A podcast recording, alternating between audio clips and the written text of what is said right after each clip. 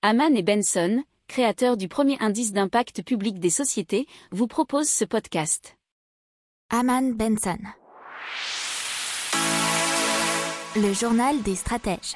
On parle d'arôme de vanille maintenant euh, avec la transformation grâce au plastique. Et c'est une étude qui a été faite par l'université d'Hambourg, publiée dans Green Chemistry.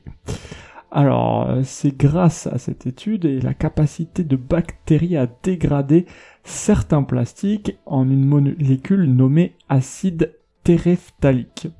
Alors, euh, l'équipe l'a modifié génétiquement grâce à une bactérie E. coli euh, pour lui faire produire une enzyme capable de transformer donc cet acide téréphthalique en vanilline. Alors, il s'agit un parfum très plébiscité dans l'industrie. Euh, mais bon, c'est pas exactement de la vanille organique, bien entendu. Mais elle a l'avantage d'être beaucoup moins chère que les gousses et surtout, bah, elle fait très très bien illusion dans des produits industriels.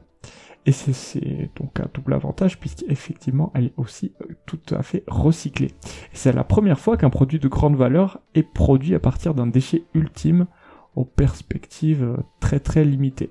Alors d'après le Guardian, 85% de la vanilline est aujourd'hui synthétisée à partir de dérivés de combustibles fossiles. Euh, le produire à partir de plastique recyclé reviendrait donc à économiser des ressources précieuses. Allez, on parle N'oubliez pas de vous abonner au podcast, mais pourquoi pas aussi à notre newsletter La lettre des stratèges qui est gratuite, vous en trouverez dans les infos de l'émission, mais aussi sur notre site internet Aman Benson Stratégie, rubrique média La lettre des stratèges.